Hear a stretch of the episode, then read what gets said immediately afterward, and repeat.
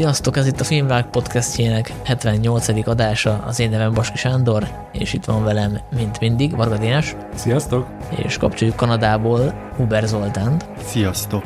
És arra gondoltunk, hogy a mai adásban filmeket fogunk ajánlani a harmadik hullám örömére, hogy legyen mit nézzetek a karanténban. Lesz közte vígjáték, unortodox film, western thriller-szerűség, és akkor az adást egy szuperhős sorozattal, a WandaVision-nel zárjuk, aminek spoileres kibeszélője lesz, ha minden igaz. Szerintem akkor kezdjük az elején az Amerikába jöttem kettővel, illetve az első résszel, ami az egyik kedvence Dénesnek, legalábbis úgy emlékszem, hogy te ajánlottad nekünk, hogy mindenképpen ezt nézzük újra, illetve beszéljünk róla. Elmondhatnád, hogy miért, miért szereted, milyen emlékeid vannak róla, illetve nyilván Zolja te véleményedre is kíváncsi vagyok. Ugye ez egy gyerekkori kedvenc, és Rám a gyerekkori kedvenceket onnan lehet többek között felismerni, hogy a mai napig ö, magyar szinkronnal szeretem nézni őket, és most, hogy az adás kedvéért újra néztem az első részt, most is ugye szigorúan magyar hanggal néztem, egy kiváló szinkron, tényleg egy, egy, egy, olyan, egy olyan végjáték, amiben nagyon gyakoriak a, a fenomenális poénok.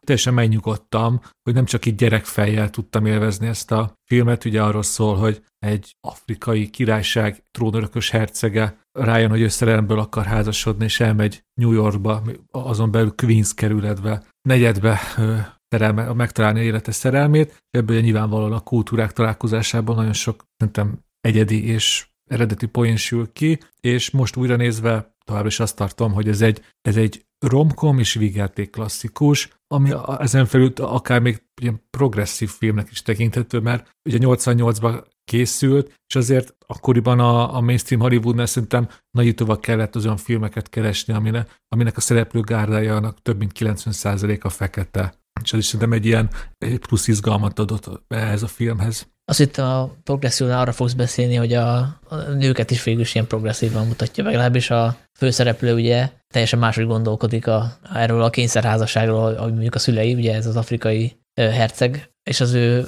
országában, az a mundában az a megszokott, hogy a, akit, akit kijelölnek neki, azt kell elvennie, és ugye Amerikába érkezve se adja fel az elveit is, tehát hogy ez egy ilyen Hát meg tehát, hogy olyan nőköz viszonyul, az, az ilyen példamutatónak mondható. Hát egy úriember, nem? Ugye, ugye egy arisztokrata, és a, egy arisztokrata viselkedés látunk tőle, egy ilyen, egy ilyen ö, fenkölt naivitása, hogy ő, ő áll az a, a New Yorkhoz, és ugye a poénok nagy, nagy része ebből fakad a, mondhatni, a, a mesevilág és a valóság találkozása, de mivel azért tegyük hozzá, hogy az a New Yorki valóság is ugye azért át van szűrve egy, egy, egy, egy hollywoodi forgatókönyviskolán, egy a romkomnak a, a dramaturgáján, de azért érezhető, hogy ezzel játszanak mese versus valóság. Hát érdekes, hogy ti ezt a filmet progresszívnek gondoljátok, mert hogy a, a film alapban úgy kezdődik, hogy gyakorlatilag a házi női rabszolgákról kiderül, hogy szexuálisan uh, ki kell elégíteniük az uralkodójukat, szóval azt szerintem minden csak nem progresszív. Hát de az nem egy pozitív uh, dolog, itt van bemutatva, tehát az ellen lázott fel a herceg? Mármint az ellen nem lázott fel szerintem, hogy... Igen, a, fürdő, a fürdőző nők ellen nem lázott fel, vagy a fürdető nők ellen. Ez a, meg, meg ugye, a, a, szóval ez egy királyság, tehát itt valószínűleg jobbágyok tízezrei robotolnak, hogy Eddie Murphy utána tudjon venni egy fülbevalót, amit odaad a metron, szóval azért itt ezt lehetne ilyen szempontból boncolgatni, de most nem menjünk szerintem bele ilyen ideológia kritikába, mert nyilván ez egy mese, mesefilm, de azért szerintem nem progresszív egyáltalán. Hát ahhoz képest, hogy 88-ban, vagy nem tudom, 89-ben mutatták be, ahhoz képest szerintem igen. Hát szerintem nem, hát szerintem ez a klasszikus romantikus komédiának a, a, a, az egyik eleme, hogy tehát az igaz szerelmet keresik a, az ilyen mondjuk így előre elrendezett házassággal szemben, szóval ez, ez, egy, ez egy nagyon régi műfai toposz, tehát ezt nem, nem itt találták ki, azért ezt ne, ne, ne, ne gondoljuk. Jó, akkor hagyd pontosítsam, valóban nem egy progresszív film, hanem a szereplőgárdája, hogy ki van osztva. A, a, nem az van benne, hogy mondjuk egy az afrikai feketék által lakott királyság ütközik mondjuk nem tudom, egy, a fehér középosztályjal Amerikában,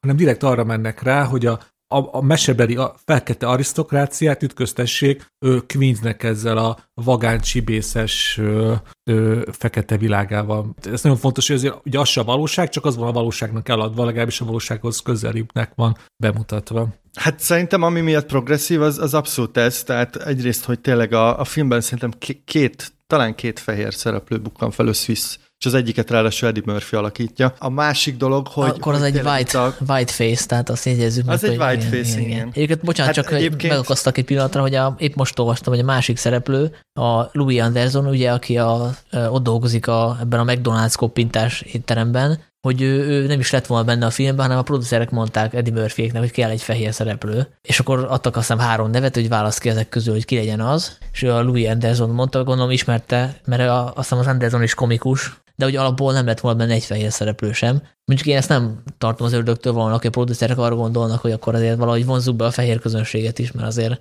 ha ez mondjuk egy tízezer dollárra többet hoz, akkor már megéri. Egyébként a Louis Andersonnal volt korábban egy interjú, és ő elmondta, hogy annak idején bejött az étterembe az Eddie Murphy a slepjével, vagyis hát az enturázsával, és ő mondta a pincérnek, hogy állja a számlájukat, de úgy, hogy nem mondja meg neki, hogy ő volt az, hanem majd csak amikor ő elment, és utána kapott egy levelet az Eddie Murphy-től, hogy, hogy hát ez nagyon kedves volt tőle, soha senki nem fizetett neki még így, nem hívta meg így, és utána megkapta a lehetőséget, hogy az Amerika Amerikába jöttem című filmben szerepeljen, és akkor mondta, hogy hát ez a legjobb befektetés volt, mert ugye 660 dollárba került neki ez a vacsora, hogy ez a legjobb befektetés volt, és ezzel sztorizott a Louis Anderson, és most egy pár hete mondta el valami talkshow az Eddie Murphy, hogy nem így volt. Illetve nem konkrétan ezt a, ezt a torit cáfolta meg, de ő elmondta ezt a verziót, hogy neki a producerek mondták, hogy valakit be kell hívnia. Úgyhogy ez most a szegény Andersonnak. Hát jó, de ez akkor is egy jó sztori, most akár igaz, akár nem. Tehát, és azért nyilván a karrierét belendítette, szóval. Ha, ha, ha ez nem is egy ilyen frappáns anekdota, de szerintem azt, az, az, így visszanézve tök izgalmas látni a filmben, hogy, hogy több me- mellékszerepben is olyan, akkor még tényleg feltűnően fiatal fekete színészek ö, bukkannak fel, akik aztán a 90-es években tök nagy karriert futottak be. Ugye a legnagyobb ugye Samuel L. Jackson, de, de például a fodrászüzletben tényleg csak egy snitre felbukkan Cuba Gooding Jr. Gooding Jr., igen. És ugye meg se szólal, de az arca miatt rögtön fel lehet ismerni, hogy ő igen, ő az, aki azt hiszem Oscarig vitte a Jerry Maguire-ben. És, Bizony. És sajnos a, a nevét most nem fogom tudni, mert ennyire nem készültem föl, de amikor a kosármeccsen van, és valaki felismeri, egy fekete személyzetből egy, egy srác felismeri Eddie murphy és így hajlong előtte, hogy királyom, királyom, ő is ilyen a 90-es évekbeli akciófilmekben ilyen több, többen is emlékszem az arcára, hogy ilyen a főgonosznak nem tudom, a második vagy a harmadik emberét játszotta. Tök érdekes, hogy így honnan Hát igen, meg a, a, fő, a főbérlő is később befutott, a, most a Banshee-be volt nagy szerepe a Sugar Bates karakterét játszott. Szóval egy, rengeteg ilyen színész felbukkant a filmbe, ez tök, tök izgalmas volt most, most így, mostból látni. Én most néztem meg a filmet, hiszem másodszor, tehát egy gyerekkorban láttam, és sok minden nem volt meg bennem. Nyilván az a rész, hogy amikor fürdetik, és... A hímvesző, híres hímvesző igen, igen, az így beugrottam, amikor láttam, hogy hol tényleg ez milyen vicces volt annak idején, de hogy nekem ez így nem vált ilyen személyes kultfilmé, amit így nagyon sokszor megnéztem, de így kellemes emlékeket őriztem róla. Zoli, te ezzel hogy állsz? Hát én, én is valamikor a 90-es évek végén láthattam legutoljára, és én most néztem meg először direkt nem szinkronnal, mert kíváncsi voltam, hogy milyen milyen az eredeti nyelven. És én Dénes veled ellentétben most, most így, azért, így azért éreztem, hogy ez a film azért, eh, hát vannak bizonyos hiányosságai. Szerintem nagyon, nagyon jól indul, és nagyon sok poén van benne, de valahogy ez a romantikus komédia szál így átveszi az uralmat, és nekem az utolsó fél óra az már ilyen tömény unalom volt. Szóval uh, én nagyon tényleg így kellemes emléket őriztem róla. Most nyilván más miatt volt izgalmas újra nézni, de, de, azért, de azért én ezt nem tartom egy ilyen nagyon erős vígjáték játéknak. Mondjuk nekem nincs meg ez a, ez a nagy személyes szeretet, mint neked, szóval. Nekem is a vége volt végével volt problémám, hogy picit össze volt csapva, úgy éreztem. Tehát, hogy tök jó föl van építve, az első 10-20 perc azt szerintem bravúros, az, hogy rácsodálkozik New Yorkra a semmivel, semmivel együtt, az is tök jó. Szemi. Igen, az is tök jó rész, meg, meg vannak tényleg ilyen ihletett pillanatok. Amikor hát az így... egész McDowell mellett igen, igen, szerintem igen. az, az, az, az, az frenetikus. Sőt, tehát még a, még, még a metrós rész is tetszett nekem, mert ugye nyilván az egy zicser volt, tehát nem lehetett kihagyni, hogy a herceg, az afrikai herceg hol kérje meg a, a nő kezét, mint a legmocskosabb helyen New Yorkban, ami a metró, ez egy tök jó zicser volt, csak utána ugye a lezárás az nagyon faramúcira sikeredett, ugye, mint hogyha kimaradt volna egy pár jelenet, ahol a nő meggondolja magát, rájön, hogy mégis ezzel a fickóval akar lenni, egy ilyen csavar érdekében feláldozták ezt az egész személyiségfejlődést. És akkor eljutunk oda, hogy az a film szerintem progresszíven indul, és eljut a vég, eljutunk oda végén, hogy a nő úgy tűnik, mint hogy gyakorlatilag a pénz miatt így belement volna, hogy ott hagyja az egész Brooklyn-t, vagy nem tudom, Bronxot, a, a hazáját. Queens. Queens, bocsánat, majdnem harmadszor eltaláltam. Szóval, hogy ott hagyja Queens-t, a hazáját. De álljunk meg, nem a pénz miatt, a szerelemért hagyja. Hát de ott. utána azt mondta neki az Eddie Murphy, hogy akkor visszamehetünk, ha gondolod, és ö, élhetünk szerényen, és mondta, hogy ne, inkább Hát, ne. Jó, Na jó, a de szerelmért amúgy nem ez a derül ki. mundába, de hogyha már benne van a jóba, akkor miért mondjon rá nemet? Szóval én, én, ebben nem látok ilyen, ilyen materialista dimenziót. Hát de azért van benne szerintem. Azért van benne. Mert azt nem látjuk, hogy mi, miért gondolja meg magát a nő. Na mindegy, neke, a- az én problémám az, e- a, ezzel, Az, hogy, hogy nem vagytok elég mondtok, a- romantikusak. Ugye én ezt olvasom ki a filmből, hogy a szerelem, ti meg az, hogy pénz. Ennyi. De a, a film tényleg tök jól indul, mert, mert ez tényleg izgalmas, ez a, ahogy az amerikai elképzeli az afrikai királyságot, szóval az, az már nekem önmagában egy ilyen nagyon poénos dolog, hogy kitalálnak egy ilyen országot, ahol a, a fekák a, a királyok, és tényleg szó szerint. Nekem az ugrott be egyébként, hogy ez a 80-as évek olyan lehetett, mint most a, mint most a Marvelnek a fekete párduca, szóval ez A most Wakanda. A, az, akkor, az akkori Wakanda, és ez tök vicces. Az is vicces, amikor megérkeznek New Yorkba, és találkoznak az ottani fekákkal. Nyilván túl van pörgetve. Én imádtam azokat a jeleneteket, ami csak arról szól, hogy Eddie Murphy csinál valamit, és uh, a semmiből ilyen hangok lebaszmegolják, lefakkolják. Szerintem azok a legviccesebbek. Tudjátok, amikor énekelve megy haza, és akkor Igen, igen. üvöltöznek neki, hogy ez, ez, ilyen, ez, a, ez a New Yorkiságnak egy ilyen nyilván túlhúzott, de hogy ez, ez ugye ezt tudni lehet, hogy a New Yorkiak nagyon udvariatlanok és uh, ilyen impulzívak, Mondja egy torontói. Igen, hát én útra fúj New York. Szóval, hogy ezek nagyon viccesek, és ezek fogynak el teljesen a film végére. Szóval a film másik felében már egyre, egyre kevesebb ilyen poén van, és az utolsó fél órában meg szerintem már egy se. Tehát nekem, nekem ott, ott már tényleg, tényleg az unalom. Egyébként biztos számít az is, hogy szinkronnal nézted, mert a, ez, a, ez a hímvesző, ez a, a királyi hímvesző tiszta, ez tényleg ez, ez nekem is nagyon megmaradt, hogy ez mennyire vicces. Na most az angolul csak annyit mondta, hogy the royal penis is clean, ez annyira úgy nem vicces. Hát de ugyanaz. Hát ugyanaz, csak ugye a hímvesző szó az valahogy szerintem viccesebb, mint a, mint a pénisz. Szóval szép magyar, szép magyar nyelvünk ennyi. Még annyit akartam mondani, azt megfigyeltétek a filmben, hogy ugye mond, beszéltük, hogy nagyon kevés a fehér szereplő, de hogy a, a fekete családnak egy fehér kiskutyája van? Azt a... De azért ott látod ezeket a kis finom árnyalatokat ebben a filmben. Igen, igen. Szerintem ez, ez nem szándékos. De poénnak jó. Na jó, ezt poént, poénnak szántam természetesen. És akkor áttérünk a folytatásra, ami most jött ki, a Amerika, nem is tudom mi a hivatalos magyar címe. A, Ö, Amerikába jöttem kettő. Én azért láttam ezt sokszor leírva magyarul is. hát ugye angolul, amerikaiul az a címe egy Coming to America. és ugye a szóvic, hogy Igen, a szóvic. Tó helyett egy kettes van a címbe. Igen. És egyébként ez a film papíron a Amazon Prime-on található, illetve hát gyakorlatban is ott található, csak ugye úgy volt, hogy lesz hozzá magyar felirat és magyar szinkron is, és úgy tudom, hogy egyelőre egyik sincsen, pedig a, a szinkron az papíron el is készült. De otthon van Amazon Prime, egy- ez elérhető? Elérhető persze. Magyarországon? Igen, igen, igen. Igen. igen. Sőt, tehát vannak olyan filmek, amikhez ö, magyar felirat is van, például a, a következő film, amivel foglalkozunk majd. Én áruld el a címét. nem árulom Ne, el, ez- de az is ilyen. Igen, igen. De szerintem még talán az lehet fontos, hogy ugye ennek a filmnek a kifutásába, vagy a megjelenésébe is a járvány azért elég keményen beletapasott, mert ha, ha nincs koronavírus, akkor ezt a, a Paramount saját gyártásában, a saját forgalmazásában Amerikába moziba küldi, és nyilvánvalóan nálunk is moziba ment volna. Nem mutatták be sehol? valahol a Moziban? 2000, ö, 2020-ban, de aztán jött a koronavírus. Sehol? Pedig hát van egy csomó ilyen nyitva a mozi. nem, nem, és azért nem, mert a Paramount nem akarta várni a premierre, inkább eladta az Amazon Prime-nak. És ugye a Prime meg nem fogja bemutatni moziba, mert neki az az érdeke, hogy akkor ez az ő felületén lehessen exkluzívan. Ja, a sztoriról csak annyit esetleg valaki nem hallott róla, de mégis Na, erre érdekel. nagyon kíváncsi vagyok. Hát ilyen nagyon egyszerű.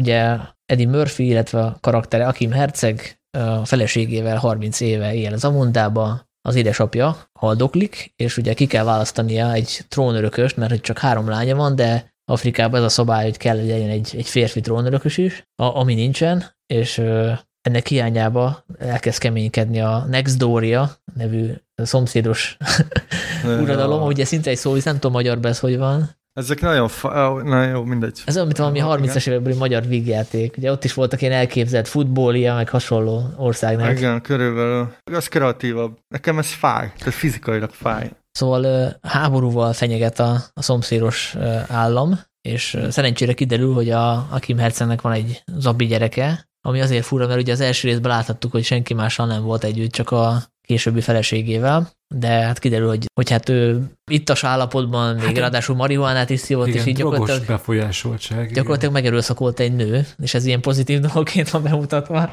Tehát ez egy MeToo történet a, a filmnek a mélyén. Szóval mégiscsak van egy gyereke, a Dénes nagyon vintorog, ez vicc volt, de egyébként most gondolod el a fordítottját, hogyha egy nővel történik ugyanez. Ez egy détrép volt. Hát az volt persze. Ennyi.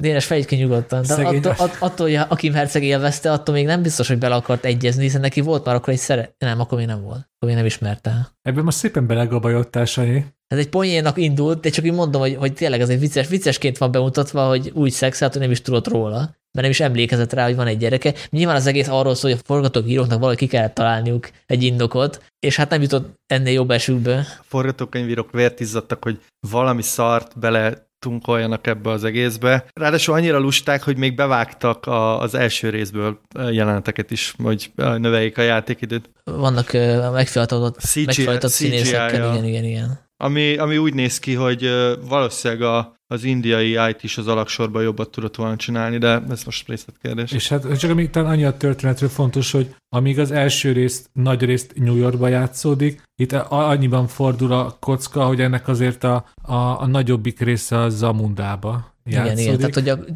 cím az gyakorlatilag becsapja a nézőt, mert hogy nem Amerikába jönnek, hanem Afrikába jönnek, Szerintem ez valahol azért szimbolikus, tehát a 80-as években, 80-as évek végén az érdekelte az amerikai közönséget, hogy hogyan látják külföldiek az országukat, mert hogy igazából az nem Afrikáról szólt, hanem New Yorkról, hogy egy külföldi szemével hogy néz ki New York. Most meg valahogy a fókusz ugye jobban Afrikán van, Lásd ugye Fekete Párduc, és a, nem véletlenül a Vakandát azt említik is egy, egy másik fikciós afrikai országot, hogy, hogy az most érdekesebb, hogy visszamenni és megnézni a gyökereket, és elküldeni a New Yorkiakat a gettóból Afrikába. Csak ugye itt az a probléma, hogy ez egy nem egy valós afrikai ország, hanem egy ilyen fantázia világ, meseország, és az sokkal kevésbé izgalmas, hogy egy fantázia világban bohockodnak a szereplők, mint hogyha egy fantázia világ főszereplője egy valós környezetben, a New Yorki metrón Pontosan. vagy egy McDonald's koppintásba ott bohockodik. Az, az sokkal izgalmasabb, sokkal valószerűbb, ennek így sokkal kevesebb a tétje. Hát meg nem, hogy nincs tétje, hanem, hanem az egész, ez az egész Zamunda egy a legolcsóbb sztereotípiákból épül össze. Tehát ez a, ahogy, ahogy a Móriczka elképzeli Afrikát. Kezdjük ott, hogy végig Afrikát emlegetnek egyébként a szereplők is, de hogyha belegondoltok, Afrika egy olyan hatalmas nagy kontinens, aminek elképesztően sok része van. Tehát ez már önmagában kimeríti szerintem a, hát mondjuk így, hogy előítéletes nagyon. És ugye a másik ország, ez a Next Doria, ez, ez is a legrosszabb ilyen uh, diktátoros uh, tábornokos sztereotípiákat viszi előre, szóval ennek így nagyon, ez nagyon vékony. De hát engem ez nem zavarna, hogyha vicces lenne, tehát hogy most... De nem vicces, hát azt mondom, hogy ez ne... Ez, e, az De az első részben lenne, is ezek a sztereotípiák voltak, és ott vicces volt, ahogy ott mászkálnak a kertbe, és akkor jönnek az elefántok, meg a tigrisek, meg nem tudom. Tigris de, nem orosz. Igen, ezt nagyon néz megfogalmazni, de nyilvánvalóan az első rész is tele volt direkt túltolt sztereotípiákkal, de mögötte volt egy olyan kreatív forgatókönyvírás, erejük tejében lévő komikusok, akik az egészben valami életet, valami, valami, valami meglepőt, valami humorosat tudtak adni. Itt viszont csak tényleg a legunalmasabb sztereotípiákat látjuk, egymás után dobálva, azzal tetézve, hogy új ötlet hiány, tényleg, mint hogyha a filmet azért készítették volna el, hogy volt egy 15 ö, sorból álló listájuk, hogy mik voltak az első rész legjobb poénjai, azokat újra eljátszani. Még csak nem is reagálni rájuk, vagy valahogy így megkifordítani őket. Egymás után jönnek, néha más szereplőkkel, de a film eredeti poénjai, és abból lehet látni, hogy, hogy milyen nehéz egy jó poént összerakni, hogy ugyanazt látjuk, mint régen, de valójában már nem viccesek. És ez tök érdekes hogy összehasonlítani, hogy akkor vajon miért működik az első rész. Hát nyilván ez egy eredeti újdonság volt, és miért nem működik semmi a második részben. Amúgy a film ráadásul borzasztóan van, van rendezve, szóval én régen láttam ennyire rosszul összevágott és felplánozott filmet. Szóval itt olyan olyan képek vannak a, a szereplőkről, hogy így, mintha valami, nem is tudom, mint a amatőrfilm lenne. Szóval ez, ez, ez a film, ez, ez valószínűleg azért készült el, hogy felírhassák a plakátra, hogy Coming to America, és ez már ugye önmagában uh, nyilván garantál bizonyos uh, bevételeket, de hát ez, ez, ez nagyon vékony ez az egész. Hát pontosan, ők pontosan tudták, hogy ahogy én gondolkozom, hogy egy gyerekkori kedvenc, és én féltem ettől a filmtől, azért volt egy, elég komoly előérzetem volt, hogy ez katasztrófa lesz, lesz, de nyilvánvalóan megnéztem, meg akartam látni, ugye amiatt, amit beszéltünk az első részről, és most itt, itt ülök leforrázva, ezt nektek az adás előtt mondtam is, hogy, hogy én azért arra oda szoktam figyelni, hogyha elkezdek egy filmet, akkor azért csak szélsőséges esetben hagyjam abba, de szerintem ez a második rész, hogyha nem, a, nem beszélünk róla a podcastben, én akkor nem tudom, a 30. percnek kikapcsolom. Mert én tényleg azt éreztem, hogy már rögtön a nyitó jelenet, ami a McDowell's Point ülteti át Afrikába, hogy ott is nyitnak egy ilyen McDonald's klón, csak az a különbség, hogy itt, itt valahogy itt, itt, semmiféle egyetlen point sem működik benne, hogy, hogy 2020 van, ezért a McDowell's is kitalálja, hogy csináljanak húsmentes burgert fűből és akkor látjuk, hogy senkinek nem ízlik, és akkor ezen kell nevetni, és akkor mivel progresszívek vagyunk, meg zöldek, ezért még valaki be is dobja azt, hogy ez azért kell, mert a, a hogy mondják magyarul, a, a carbon printet, az ökológiai lábnyomunk ugye ettől kisebb Igen. lesz. És akkor így, így ültem, már ott, ott éreztem, hogy ez kemény másfél óra lesz, és, és hát az is lett. Hát meg olyan product placementek vannak benne, hogy nem hittem el. Tehát, hogy itt az a Familia Kft-t idézte, ahogy felmutatták a Pepsi Cola-t, meg a, a, a hercegnő Puma ruhában járkál, szóval így ezt nem hittem el. Mondjuk nem tudom, az a Pepsi kólás reklám elhelyezés az, az kinek, kinek jó. Tehát a Pepsi-nek az jó, hogy asszociálják egy ilyen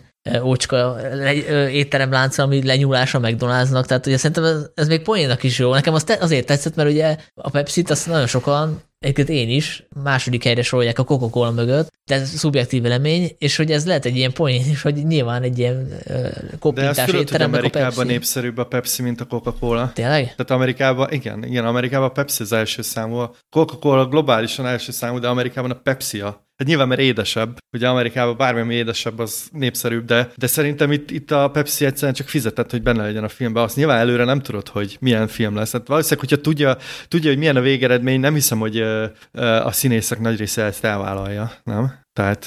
Igen, lehet nagyobb problémának tartom, hogy itt a, az Eddie Murphy karakter az elsikad. Tehát ugye az első rész azért volt izgalmas, jó, mert ez ő figurája tényleg szerethető, érdekes, ahogy teljesen máshogy viselkedik, mint a átlag, az ő életkorabeli fekete férfiak, mondjuk így. Tehát, hogy egy tényleg ilyen fura fickó volt, és az ő útját követhettük, ahogy, ahogy megismeri Amerikát, rátalál a szerelme, stb. Itt meg tényleg ő az, aki asszisztál az új szerelmesennek, akik szerintem nem olyan érdekesek. Holott szerintem az is izgalmas lett volna, hogy az ő elmúlt 30 éve hogy telt el, milyen viszonya a feleségével, ugye itt kapunk itt is egy azért feminista backstory hogy van három gyerek, aki minden, minden három lány, és ugye ők nem kaphatják meg a trónt, ami érdekes konfliktus, de még érdekesebb lett volna mondjuk egy picit több lehetőséget kap a felesége karaktere, hogy kibontakozzon, hogy megtudjuk, hogy ez a nő, aki ugye Queensbe élte az élete első, nem tudom, 25 évét, hogy ő mit kezdett a következő 30-ban ebbe az afrikai országba, hogy hogy változtatta ez őt meg, és nyilván most nem azt vártam volna a filmt, hogy ilyen súlyos dráma legyen belőle, de hogy azért picit többet foglalkoztattak volna az eredeti karakterekkel, tehát tényleg a,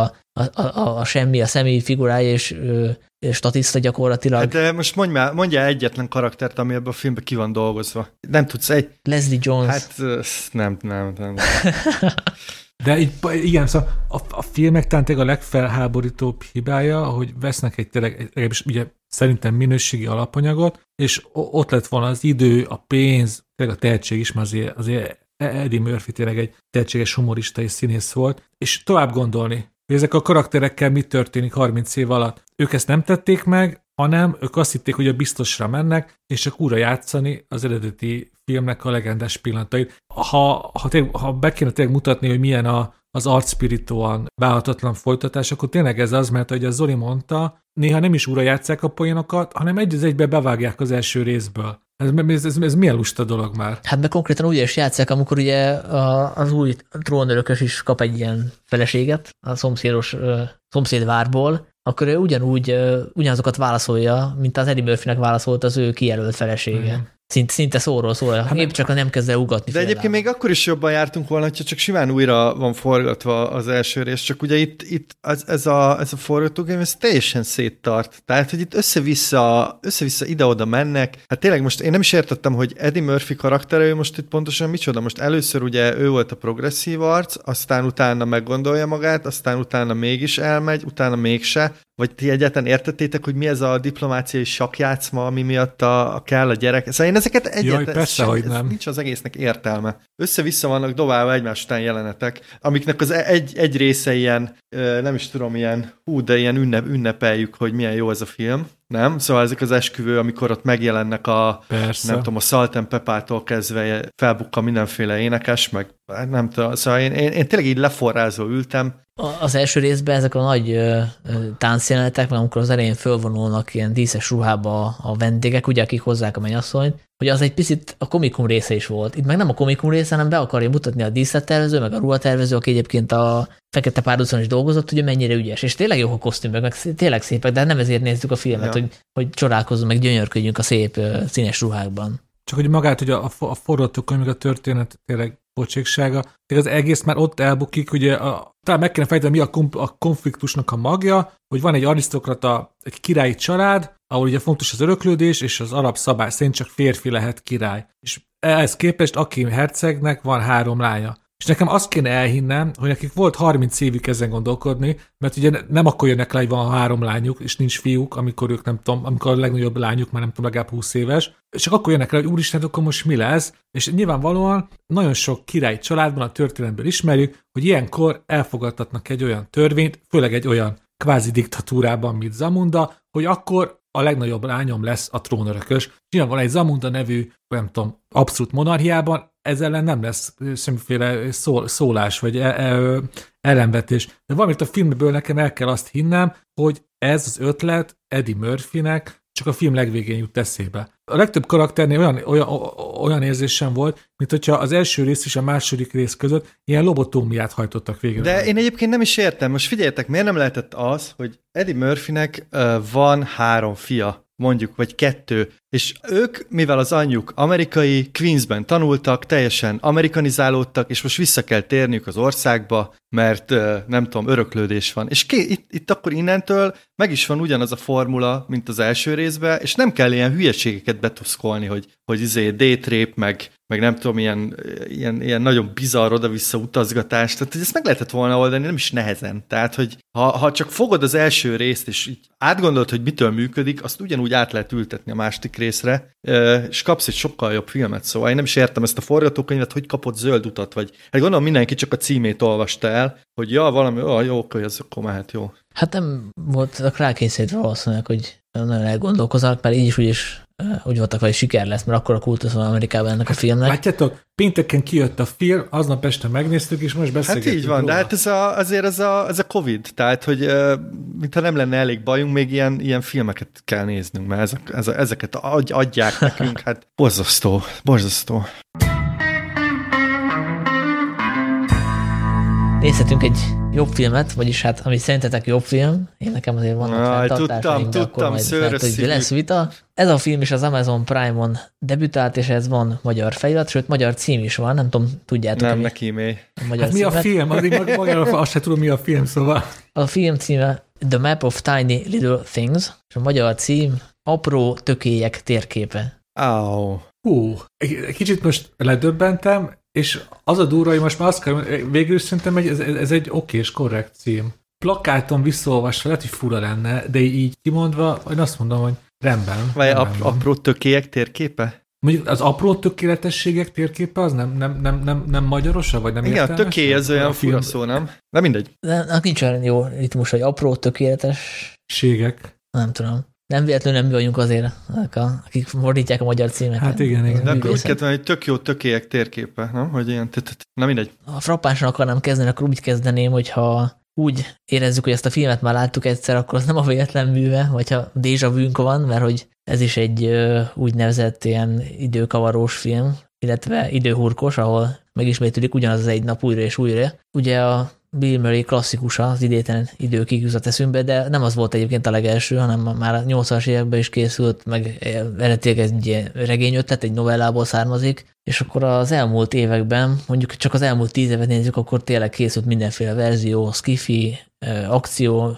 ugye ilyen volt a forráskód, a holnap határa, kijött egy, ö, egy pár hónapja, és az a Boss Level jázdújra Mel Palm Gibsonnal. Palm Springs ugye az egy másik típus a, a komédia, de készült például a horror-szerűség is, horror vígjáték is, ugye a Boldog Halálnapot. Szerintem egyébként ezt már dráma is mondhatjuk, készült. hogy Ez már egy ilyen alműfaj lett, mert... mert Alműfaj, igen, és most lehet, hogy lesz egy új alműfaj, amikor a főszereplő, aki újraéleszt az egy napot, az nem egyedül van, hanem valaki társaságában, tehát felfedező nem ő az egyetlen, aki ezt az anomáliát tapasztalja. Ugye ilyen volt a Palm Springs, de ilyen a Netflix sorozata is a Russian Doll, a magyar címe Végtelen matro, Matryoska, ami szinte erre a konfliktusra épül, és az egyébként hozzáad egy, egy újfajta dimenziót a műfajhoz, ami nekem szimpatikus amúgy, hogy ugye a főhős kénytelen ugye együtt élni valakivel, aki hasonló sorson osztozik, és ez, ez ad egy plusz dimenziót, általában itt a romantika felé tolják el, és ebben a filmben is ugye erről van szó. A Palm Springsben két 30-as karakter volt, itt meg két tizenéves tínédzser. De itt, itt tényleg a maga tényleg ez a idő hurkos dramaturgia fontos, és ezen túl szerintem a sok mindent nem érdemes a történetről tudni, mert, mert, mert tényleg egy teljesen egyszerű dologról van szó. Van egy srác, egy gimnazista srác, aki minden reggel fölébred, nyomja a napi rutinját, úgy tűnik, hogy őt azért nem, nem dönti depresszióba az, hogy mindig, hogy életi végig úgy tűnik, hogy ugyanazt a napot kell újra és újra átélnie, mindig meglátogatja a barátját, akivel számítok, nyomnak egy videójátékot, és látják tényleg azt, hogy járja fel és alá a saját kis szülővárosát, és ugye a fontos fordulópont, amikor meglát egy, szőke lányt, aki valahogy nem illik be ebbe az egész képbe, főleg azért, mert akkor látja először, amikor már azt hiszi, hogy mindent megismert a saját környezetéből, és kiderül, hogy, ahogy te is elmondtad, Sanyi, nincsen egyedül, hanem a lány is ugye nem felejti el a, a, az emlékeit, hanem, mind, hanem, túl, hanem mindig újra és újra éli ugyanazt a napot, és akkor innentől kezdve már olyan sok mindent nem szabad elárulni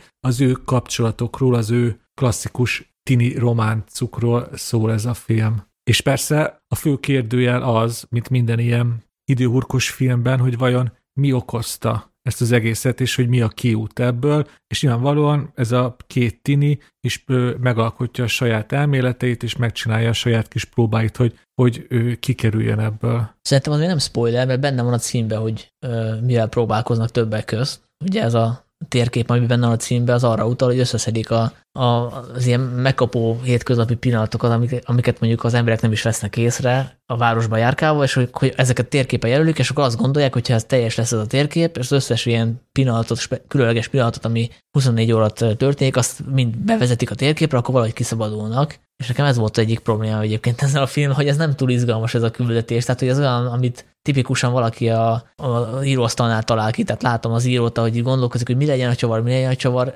Paul Springs csavar ennél sokkal jobb, vagy hát ott, ott konkrétan megpróbálnak rá ilyen, ilyen kvantumfizikai hát, elméletekkel, meg stb. stb. stb. Csak bocsánat, csak még miatt folytatjátok, csak egy zárójelet teszek, hogy, hogy egyébként amit csinálnak, az egy valós dolog, tehát hogy járnak, járni az utcán és keresni a, a, a pillanatot, ezt úgy hívják, hogy street fotózás, csak ugye ők fényképezőgép nélkül csinálják. Akkor Zoli mondta, aztán is rácsatlakozok ezekre a sületlenségekre. Szerintem tényleg itt a, nem értetted akkor ennek a filmnek a, a, a, a lényegét, mert hogy itt pontosan arról van szó, hogy Egyébként történik más is, csak ne spoilerezzük el. Nem, persze, hát történik más is, meg, meg ugye szerintem abban, a filmben az is fontos, hogy reagálnak erre a helyzetre, meg, meg arra is reagálnak, hogy rengeteg ilyen film készült. Tehát itt, itt ez szerintem okosan van bevezetve, mert most amit te elmondtál, az úgy tűnik, mint ez egy olyan erőltetetten megírt valami lenne, de nem, abszolút nem. Szerintem nagyon, nagyon ügyesen reflektál erre a hát mondjuk így a műfajra, és rengeteg jó ötlet van a filmben, nekem nagyon tetszenek ezek az ilyen, amikor ezeket a tökéletes pillanatokat keresik, azok ilyen szépen koreografált, gyakran egész szépen koreografált jelenetek, mert ugye ilyen táncszerűen. Ugye a srác már tudja, hogy mi fog történni, és úgy halad végig a, a napon, ami... Igen, így kezdődik a film, és az az első 5-10 perc azt szerintem bravúros. Tehát Több ilyen jelenet van a filmben, van egy, van egy éttermes jelenet, azt szerintem egészen bravúros, tehát az egy ilyen, az ilyen slaps,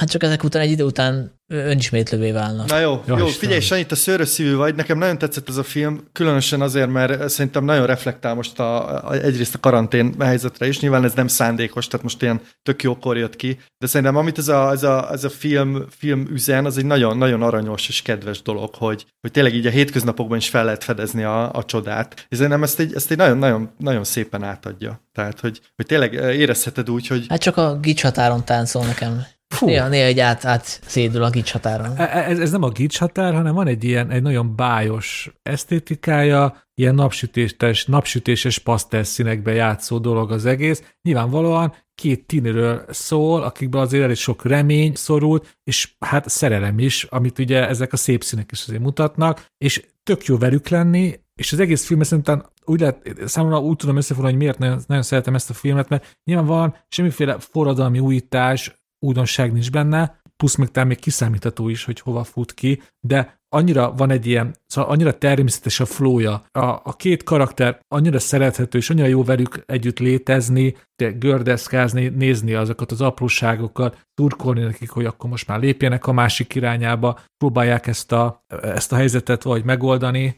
hogy tényleg egy párt alkothassanak. Én, én, én nagyon tudtam menni ezzel a filmmel, és, és a film is érzi magáról, hogy ez, nem, hogy ez, ez, ez nem, nem a világot váltja meg ez a film, és emiatt tud szerintem nagyon természetes és nagyon jó lenni, mert pontosan tisztában van szerintem az értékeivel, hogy, hogy mit tud és mit nem, és, és úgy, úgy tudja átadni magát. Nem tudom, mennyire hát, volt amúgy, ez érthető. Csak hozzáteszem, hogy én ugye nem szoktam előzeteseket nézni, meg nem is nagyon, most már arról is leszoktam, hogy ilyen tartalomjegyzéket elolvasok. Tehát, hogy szembe jött velem ez a film, és arra gondoltam, hogy ez egy tini vígjáték lesz. Én nem tudtam, hogy ez időhurkos, fogalmam se volt róla, szóval én leültem nézni egy ilyen teljesen átlagos uh, szerda estén, és iszonyú jól szórakoztam, és nagyon jól esett ez a film. Nyilván ez nem váltja meg a világot, meg nem a, nem a műfaj csúcsa, meg nem a nem tudom milyen, milyen forradalmi ötletek vannak benne, de szerintem amit ez a film akar, azt maximálisan tudja teljesíteni, és uh, nekem nagyon jól esett. Tehát ez, ez ennyi.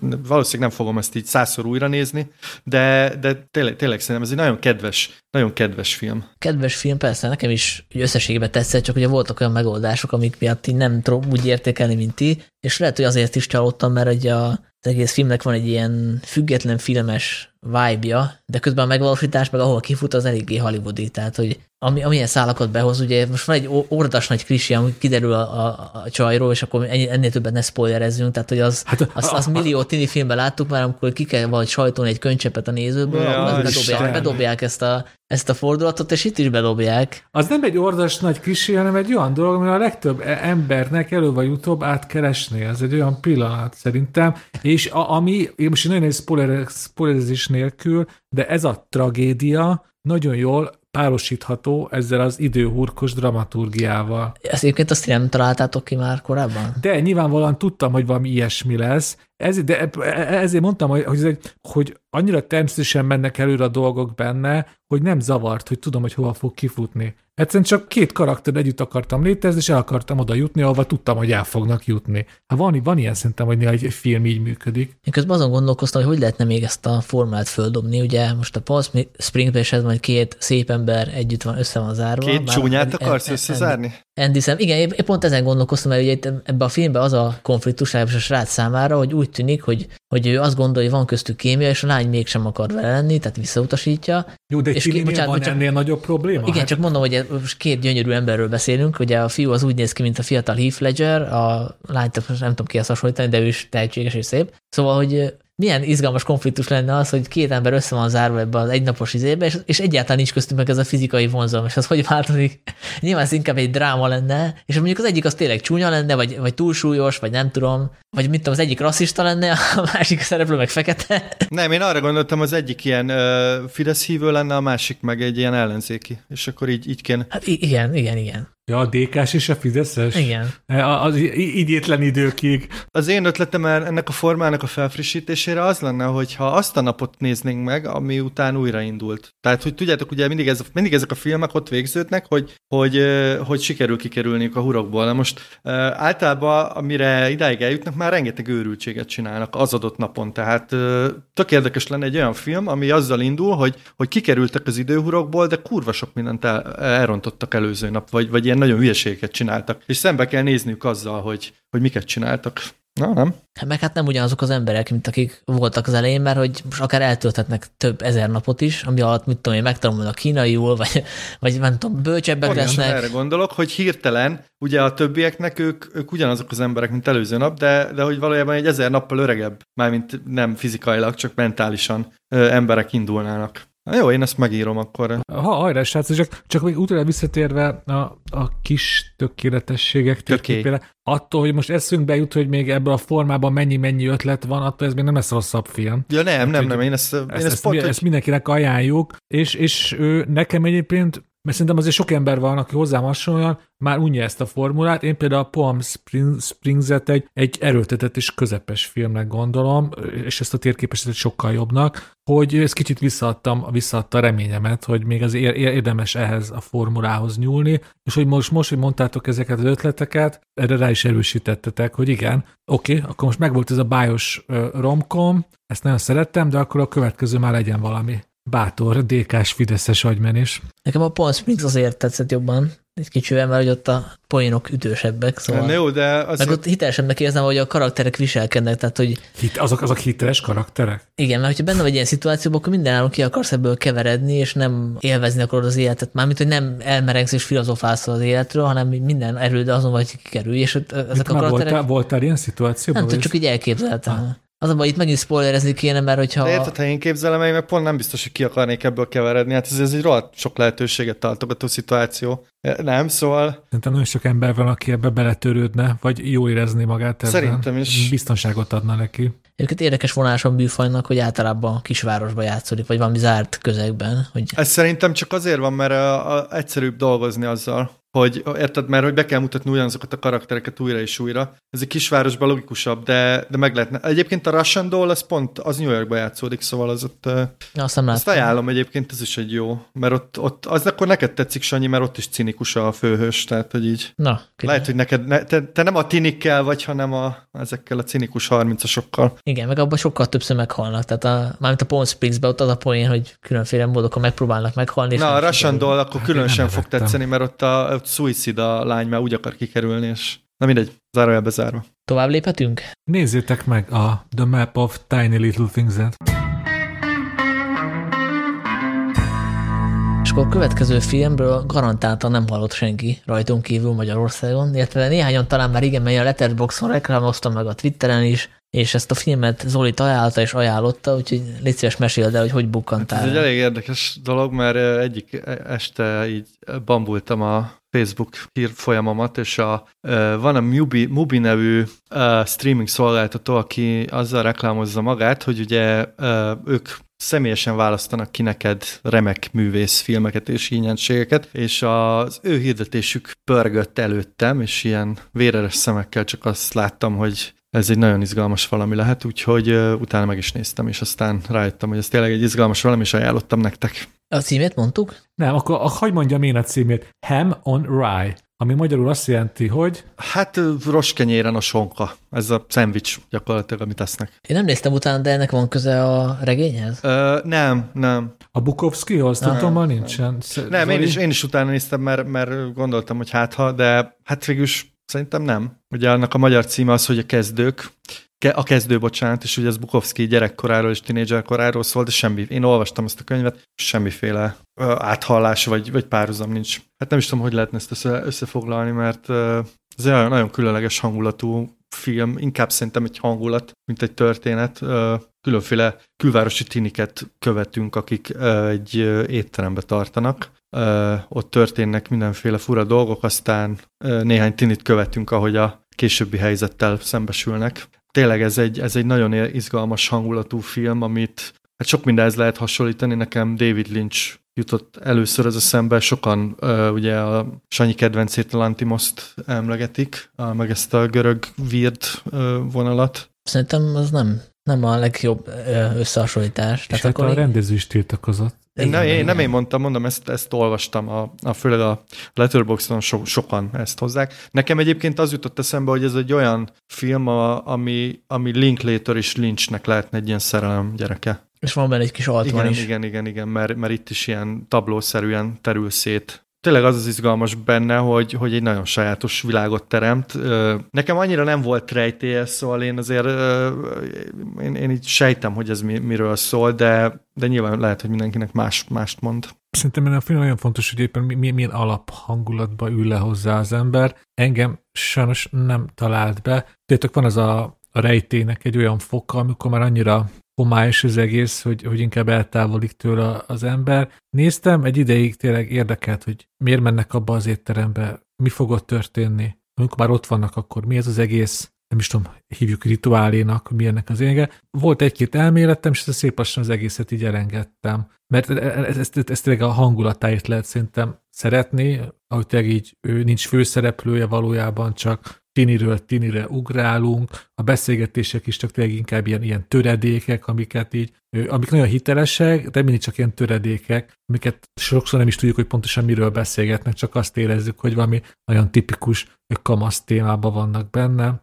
E-, ezen a halmazon én most kívül maradtam, amellett, hogy, hogy azért látom, meg érzékelem, hogy, hogy, hogy miért kapták föl ezt a filmet sokan. Tényleg egy, egy egyedi vízió, és hogy a rendezőre tényleg érdemes odafigyelni, mert, mert merész, és, és, és, és tudja, hogy mit akar a képekkel. Engem most nem tudott megszólítani. Hát én egy mérkőzést követően tekintettem meg a filmet kettő darab sör elfogyasztása után, ami szerintem növelte a film élményét, mert jobban bele tudtam valahogy igen, igen, igen. beledkezni ezekbe a hangulatokba, tehát adott egy ilyen fura, fura flow élményt, és igazából nagyon nehéz dolog erről a filmről beszélni, mert hogy itt tényleg nem a történet a lényeg, és, és nem nagyon tudom én is elmondani, hogy mitől zseniális az első 45 perc a filmnek, mert hogy utána történik egy váltás, hangulatban is, helyszínben, és utána már szerintem konvencionálisabb az a filmnyelv, amit használ a film, és, és az már nem olyan izgalmas, de az első 45 perc az, az tényleg nagyon, nagyon virtuóz, ahogy, ahogy, ahogy össze van vágva, és itt szerintem ki lehet emelni a vágó szerepét is. Ugye soha nem tudjuk mi nézők, hogy a vágónak mekkora szerepe volt egy filmben, hogy, hogy ugye azt vágta,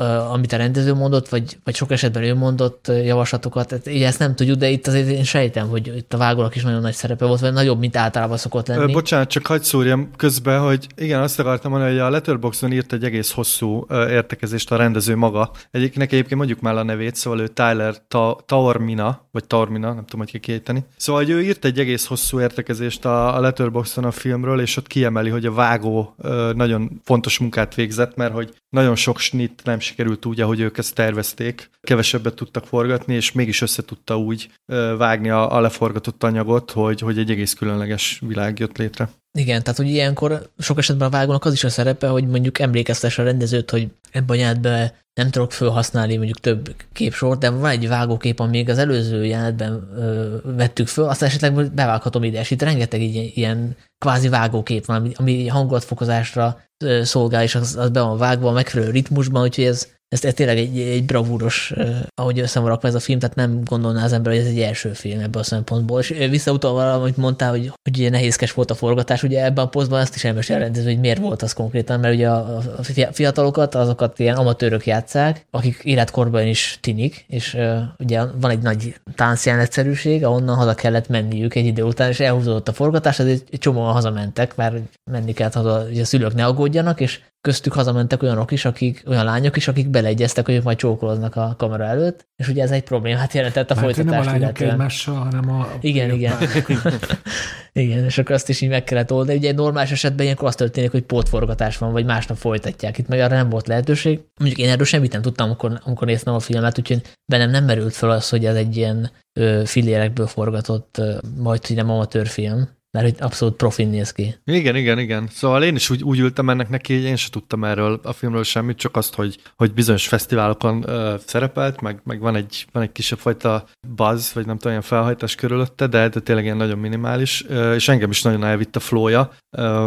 De nekem a, a, azért a második fele a filmnek nekem, nekem így csalódás volt, szóval én lehet, hogy a, a sörök fárasztottak be engem, de, de a második felét valahogy úgy nem, nem éreztem annyira annyira izgalmasnak, de, de az első fele hiszem egészen zseniális. És, de egyébként tegyük hozzá, hogy a szándékos is igen, a igen, igen. fele más. Milyen, mert hogy itt arról van szó, hogy ott már egy idősebb korosztályt követünk főleg, illetve van egy főszereplő, aki az első részben is szerepel, meg a másodikban is, de amúgy a, akik szerepelnek a második részben, azok egy idősebb korosztályt képviselnek, és akár lehet ezt úgy is értelmezni, az első rész az, ami a kvázi gondtalan fiatalság, tehát ami ugye az érettségében kulminálódik, és utána jön a keserű valóság, ami már kevésbé izgalmas, és filmnyelvileg is máshogy van fényképezve. Tehát az első az egy extatikus tánc. Nem csak arról van szó, hogy, a, hogy az idősebb korosztály, hanem, hanem itt ugye ez nagyon fontos, hogy ez egy külvárosban játszódik, tehát ez egy ilyen klasszikus, ilyen szuburbán környezet. És szerintem ezt a filmet egyébként úgy is lehet nézni, hogy ez, hogy ez ezt a létállapotot ö, ragadja meg, hogy milyen egy ilyen unalmas kertvárosban, vagy ilyen külvárosban élni. Ö, és ugye a, ez a, ez a szertartás, ez akár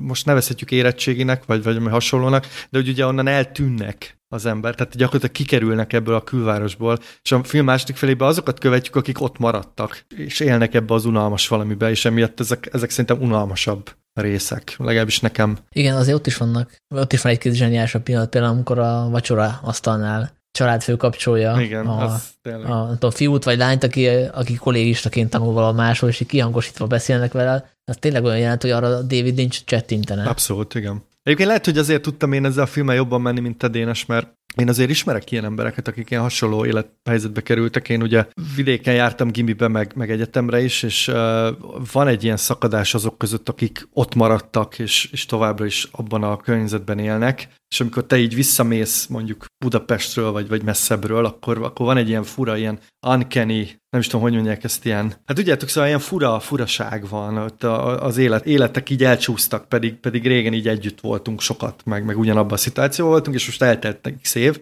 és nekem ez a film, ez valahogy ezt így visszatudta, nem is tudom, visszatudta hozni, de nyilván ez az én saját egyéni interpretációm, de valószínűleg nekem ezért tetszett nagyon ez a, ez a, ez a része a filmnek. De szóval ezt az értelmezést ezt én is tudom osztani. De még azt emelném ki, hogy amit talán még benne van a filmben, vagy hát ennél filmik inkább úgy fogalmazik, hogy amit én személy szerint kiolsok belőle, hogy, hogy mennyire igazságtalan, és mennyire mesterséges tud lenni az, hogy, hogy ki az, aki elhagyja ezt az unalmas szülővárosát, kisereset, és, és, és mi kik azok, akik ö, ott maradnak. Amiről nem beszéltünk, hogy szerintem van egy ilyen kis leheletnyi irónia is ebben, hogy ebben az egész filmben, hogy, hogy, hogy ahogy ez eldől a filmben, szimbolikus dolog az egész rituális szertartás, de azért a valóságban is tényleg, a, ahogy ti, a ti emlegettétek, érettségi, ugye Amerikában a híres prom, aminek már ilyen vallásos ö, fontosságot tulajdonítanak sokszor, hogy a promra el kell menni, életem legfontosabb pillanata, azért Magyarországon is iskolai buliknál is van ilyen, hogy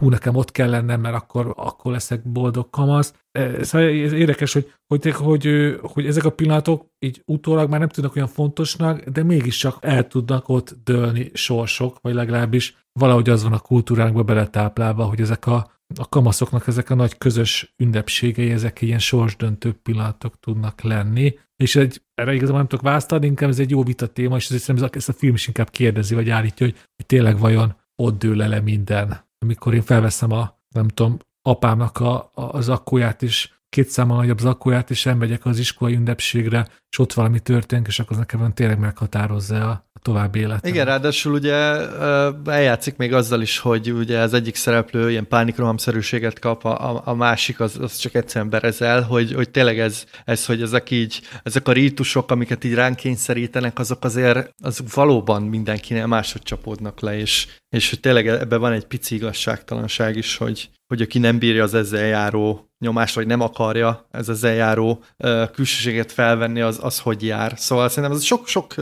sok irányba megnyílik ez a film. Tehát ez, ez több annál, mint ami, mert ugye azt mondtuk az elején, hogy ez egy hangulatfilm, ez szerintem lehet itt, lehet itt nyilván áskálódni benne, meg, meg így mélyebbre menni. Igen, igen, igen. Szóval van szerintem egyébként egy, egy nagyon fülbe mászó soundtrackje is ennek a filmnek. Nyilván ugye vannak benne táncos jelentek, már csak azért is, de amúgy is én többször emlékszem, hogy így én külön felfigyeltem, hogy hú, nekem ezt a számnak a címét föl kéne írnom. Aztán persze nem írtam fel, nem kerestem ki, csak magára erre az érzésre emlékszem, hogy vitt, vitt a zene is magával. Meg az esztétika egyébként olyan, hogy nem nagyon lehet belőni, hogy mikor játszódik, tehát így lehetne 70-es évek, 80-as évek, 90-es évek, de közben mobiltelefont használnak Igen. egyes szereplők, úgyhogy... Én mindenkinek ajánlom, szerintem egy különlegesség. Szóval nyilván, nyilván ez, ez egy megosztó film, szóval amit mondtál te is, Dénes, hogy nagyon függ attól, hogy mennyire tudunk ezzel menni, meg mennyire idegesít, vagy nem idegesít, de, de szerintem ez egy tipikusan olyan film, amivel így nem találkozni minden nap. Hát az egy kísérleti film, bár ezt a kifejezést félve használom, hogy valaki megróljon érte,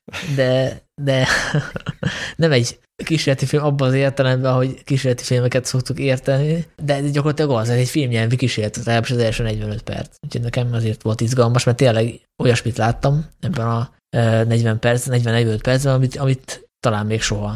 Ugye hát, ilyen formában biztos, hogy nem. Hát, hogyha attól valami kísérleti filmén válik, hogy, hogy felrúgja a klasszikus történetmeséli, mesélési szabályokat, akkor ezt hívhatjuk annak, mert... Hát meg a vágási szabályokat, igen. meg igen. Meg egyáltalán, hogy, hogy nincs, tényleg nincs főszereplője igazából, szóval igen. kevés olyan nagy játékfilmet tudunk mondani, ahol, ahol nem tudunk egy vagy nem tudom, két-három ember rámutatni, hogy na ő a főszereplők. Itt mondjuk egy lány van. Amerikába jöttem kettő, tessék. Ott sincs főszereplő. Az is egy kísérleti film. A vágás is kísérleti. Ott szerintem ez nem a koncepció Tudom, része volt, hanem egy, egy hiba, a sok-sok hiba közül az egyik. De, de igen. Ja, ne kezdjük újra.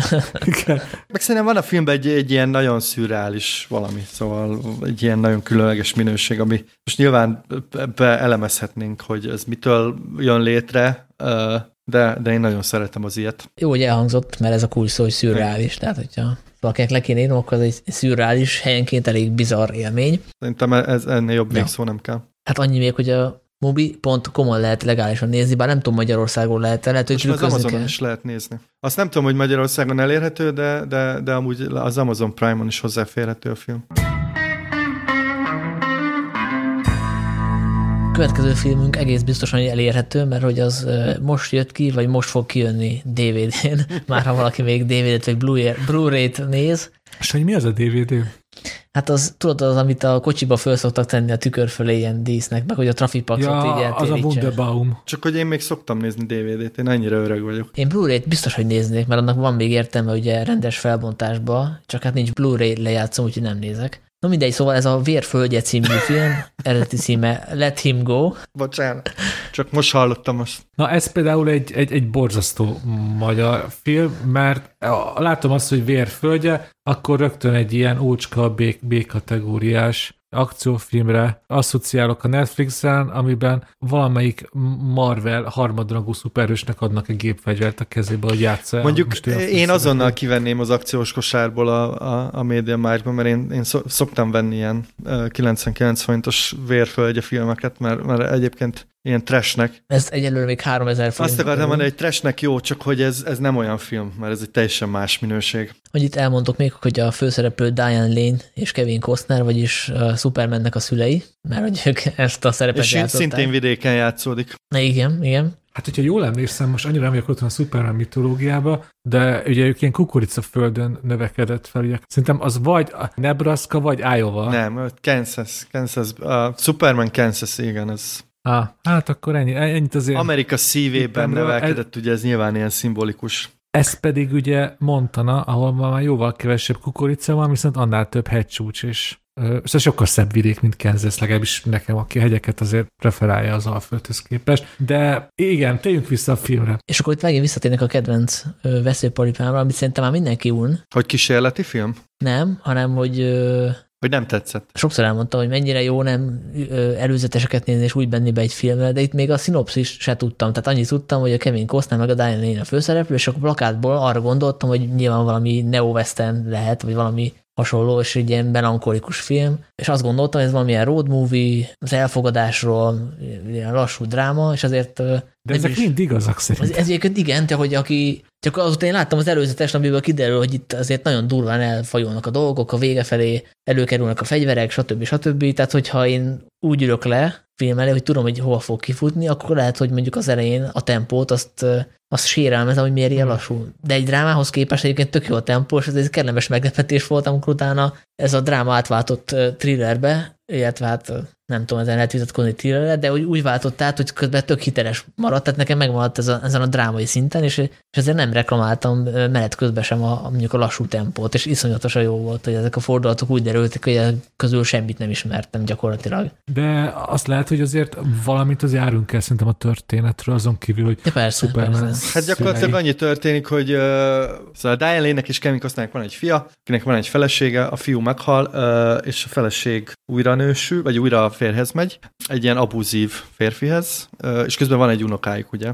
akit ez a nő elvisza, és hát az a, elköltöznek a családdal, és ők megpróbálják ezt a gyereket először látni, aztán ugye kiderül, hogy milyen milyen új családba került, és megmenteni. Ennyi. Amúgy Sanyi szerintem az fontos még, hogy ez a, ez a lassú drámai tempó, ez engem azért nem zavart, mert egyrészt ez Montanában játszódik ez a film, és gyönyörű tájképek vannak, szinte folyamatosan. Engem se zavar, csak olvastam egy ilyen, egy ilyen kritikát, hogy volt, akit ez zavart. Ja, hát hogy jó. Lehetett volna gyorsabb, meg ki lehetett volna vágni belőle, nem hát, tudom, 10-20 percet, szerintem nem kellett volna kivágni ebből semmennyi. Hát, hát ez a film szerintem ez direkt úgy lett felépítve, megírva, eljátszva, mint hogyha nem 2020-ban élni, mint ha nem 2020-ban lennék, hanem mondjuk hanem mondjuk legkésőbb mondjuk a 90-es évekre tudnám rakni, vagy még annál is korábbra. És ezt most pozitív, pozitívumként mondom, nekem ez volt a, a, a legörömtelibb ebbe az egészbe, hogy végig ez a, ami a legfontosabb szó szerint, hogy a méltóság teljesen gördülnek előre az események, az események, mindennek súlya van, és rettenetesen kihasználja azt a film, hogy, hogy tényleg két ilyen, hiszem a sztár nem jó, hanem két ilyen, ilyen legenda a két főszereplő, a Diane Lane és Kevin Costner, akik mind a kettőket már láttunk legalább tíz filmben, és pontosan tudjuk, hogy mekkora erről lakozik bennük, hogy méltóság teljes szimbólumai Amerikának, és ez, ez, ez, ez, ez tök jó felhasználja a film, és, és miután ezzel a tudást tudja, hogy mi tudjuk, hogy alapjáraton ők nagyon erős karaktereket játszanak, ezért a film néha tényleg nagyon ilyen esendő, nagyon gyenge pozíciókban is megmutatja őket, nagyon, nagyon tetszik, hogy ezekkel a karakterekkel játszik, és én végig nagyon-nagyon tudtam velük menni, és és, és néha, néha tényleg rendkívül feszültségteljes is tudott lenni a film, amellett, hogy ugye ezt azért félre kell kimondani, mert ez, azért, ez egy dráma, egy, egy western körzetben játszódó, a western tematikájába illő dráma, családi dráma, ami arról szól, hogy ami szerintem egy nagyon izgalmas kérdés, hogy, hogy egy nagyszülőnek mennyire van joga beleszólni a, az unokája életébe úgy, hogy a fiúk már nem él, csak a sógornőjük, segítsetek. Hát nem sógornőjük, hanem a menyük. A menyük, a menyük, igen, a menyük. Szóval az, azért ez egy érdekes kérdés, és ez, ez a film ezt nagyon játszik ezzel, hogy, hogy, hogy mi az, amikor ezek a nagyszülők már túl belépnek egy privát szférába, és mi az, amikor tényleg nekik már cselekedniük kell, mert, mert egyszer nem jó hely. Na jó, de azért azt a film erősen jelzi, hogy a, a, az új család az, az eléggé problémás, tehát hogy itt nem csak a, nem csak a, a, a menyüket bántalmazzák fizikailag, de, de az, a, az unokájukat is. Szóval azért szerintem ez annyira nem nagy kérdés, hogy most itt mennyire jó, oké, de a, a, a maga azért érzékeny. Hát jó, persze ez egy érzékeny nehéz, téma egyértelműen, de, de azért szerintem itt, itt azért ezt a film jelzi. Egyébként nekem az jutott eszem a film, filmmel kapcsolatban, hogy, hogy ez egy ilyen rendkívül old school, már-már ilyen konzervatív film, de a szónak a lehető legpozitívabb értelmében, szóval, szóval ez té- tényleg olyan, ami nagyon-nagyon minőség, és nagyon, nagyon jó ki van dolgozva, de nyilván nem forradalmi, vagy nem, nem nincs tele ilyen, ilyen nagyon új valamikkel. És tegyük hozzá egyébként, mondtad a két sztát, azért szerintem ez, ez elsősorban Diane Lane-nek a filmje. Ő nagyon-nagyon jól játszik, és, és szerintem ő kapja a nagyobb hangsúlyt, szóval a, a, a dráma az, nyilván Kevin Costnernek is izgalmas, a, ugye egy, egy volt rendőr, aki így cselekvésre szállja magát, de, de az egésznek a motorja az, az Diane Lane és az ő karaktere, és nagyon-nagyon jól játszik szerintem, én nem is láttam még ilyen, ilyen jó szerepben tök jó a szerepe, csak kicsit túl van írva helyenként szerintem. Tehát, hogy van egy-két monológ, ami, hogyha kimarad, akkor az lehet, hogy nem kevesebb, hanem többet volna a film. Tehát amikor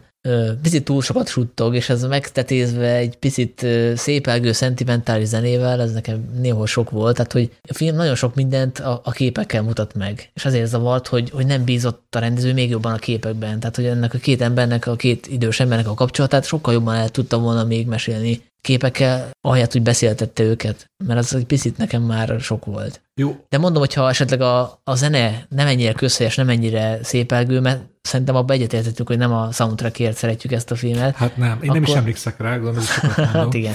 Szóval akkor lehet, hogy az nem zavart volna ennyire. Igen, szóval abba egyet tudok veled érteni, hogy hogyha kell most nagyítóval hibát keresni ebbe a filmbe, ahhoz képest, hogy van benne egy Diane Lane, van benne egy Kevin Costner, van benne egy tök jó erkölcsi morális probléma, a dráma tök jó belefut az elkerülhetetlen konfliktusba. Ahhoz képest én a rendezést azt, azt maximum közepesre tudom értékelni, mert többször éreztem azt, hogy én valójában ez, ez a film azért jó, mert, mert ott van benne a Diane Lane és a Kevin Costner, és ők, ők, ők, ők tényleg fantasztikusak, és közben azt érzem, hogy ezt meg lehetett volna azért jobban is rendezni. Ez például a, a végén, amikor a dráma átcsap egy, hát ugye mondtátok a triát, mondjuk, mondjuk egy leszámolása, vagy egy akciójelenetbe. Én ott azért elég éreztem, hogy nem egy, nem egy rendező fenoménnal van dolgunk. Hát ő egy veterán rendező, és nyilván nem, nem, nem ért fel sose a csúcsra, szóval Ja, ezt, ezt, ezt lehet mondani. Egy szereplőt azért még emeljünk ki, vagy egy színészt, a Leslie Manville. Ő játsza ezt a matriarchát, aki ugye a, a szoban forgó új férjnek az anyja, és nem tudom, hogy ti láttátok-e máshol, de én én egyedül a Phantom szából emlékszem rá, és ott is tök jó volt, ott játszott ugye a főszereplőnek a hugát, vagy a nővérét, mert ugye egy angol színésznőről van szó egyébként, és itt most tök jó volt ebben a, nem is tudom milyen ez a szerep, de nekem az jutott róla szemben helyenként a, a, a texasi láncfűrészes mészárság erről a családról. Abszolút. De, ja, ja, de ez nem ez egy Szerintem jó, rá is jó, jó játszottak hasonlat, erre, mert ők is egy ilyen farmon, uh, ugye ott húst sütnek, szóval azért volt, volt benne ilyen áthallás. Nem tudom mennyire szándékos, de azért egyértelmű. A mondjuk el, hogy, hogy itt az idő megvenni életetek utolsó DVD-jét. Na, azért biztos lesznek megnézni még a jó. DVD-k, De igen, én szerintem Hát nyilván ez fölkerül máshova is, meg hát fölkerült a világhálóra is, de legálisan is fölkerül majd. Hát szerintem az a fontos, hogy ne dőljetek be ennek a címnek. A vérföldjén az egyáltalán nem egy, egy ilyen 20 rangú Netflix akció, hanem egy teljesen izgalmas és szépen kivitelezett western dráma, Szépen fényképezett. De ugye mondtuk az angol címet, hogy Let Him Go. Ja. Engedd el, Dénes. És a következő, illetve utolsó programpontunk már a, a WandaVision című sorozat, ugye Marvel indított egy csomó sorozatot, ezek közül az első a WandaVision, ami egyébként nem az első lett volna, csak ugye a koronavírus fölülírta a terveket, úgyhogy ezzel nyitottak végül, és ennek lezárult a lezárult az első évad, illetve az utolsó évad is egyben. Szerintem ennek Hát nagyon az remélem, hogy nem lesz. Ugye ez a szokásos ilyen, ilyen, ilyen marketinges blabla, hogy ők nem terveznek folytatást, de azért sosem mondjuk azt, hogy soha. Kb.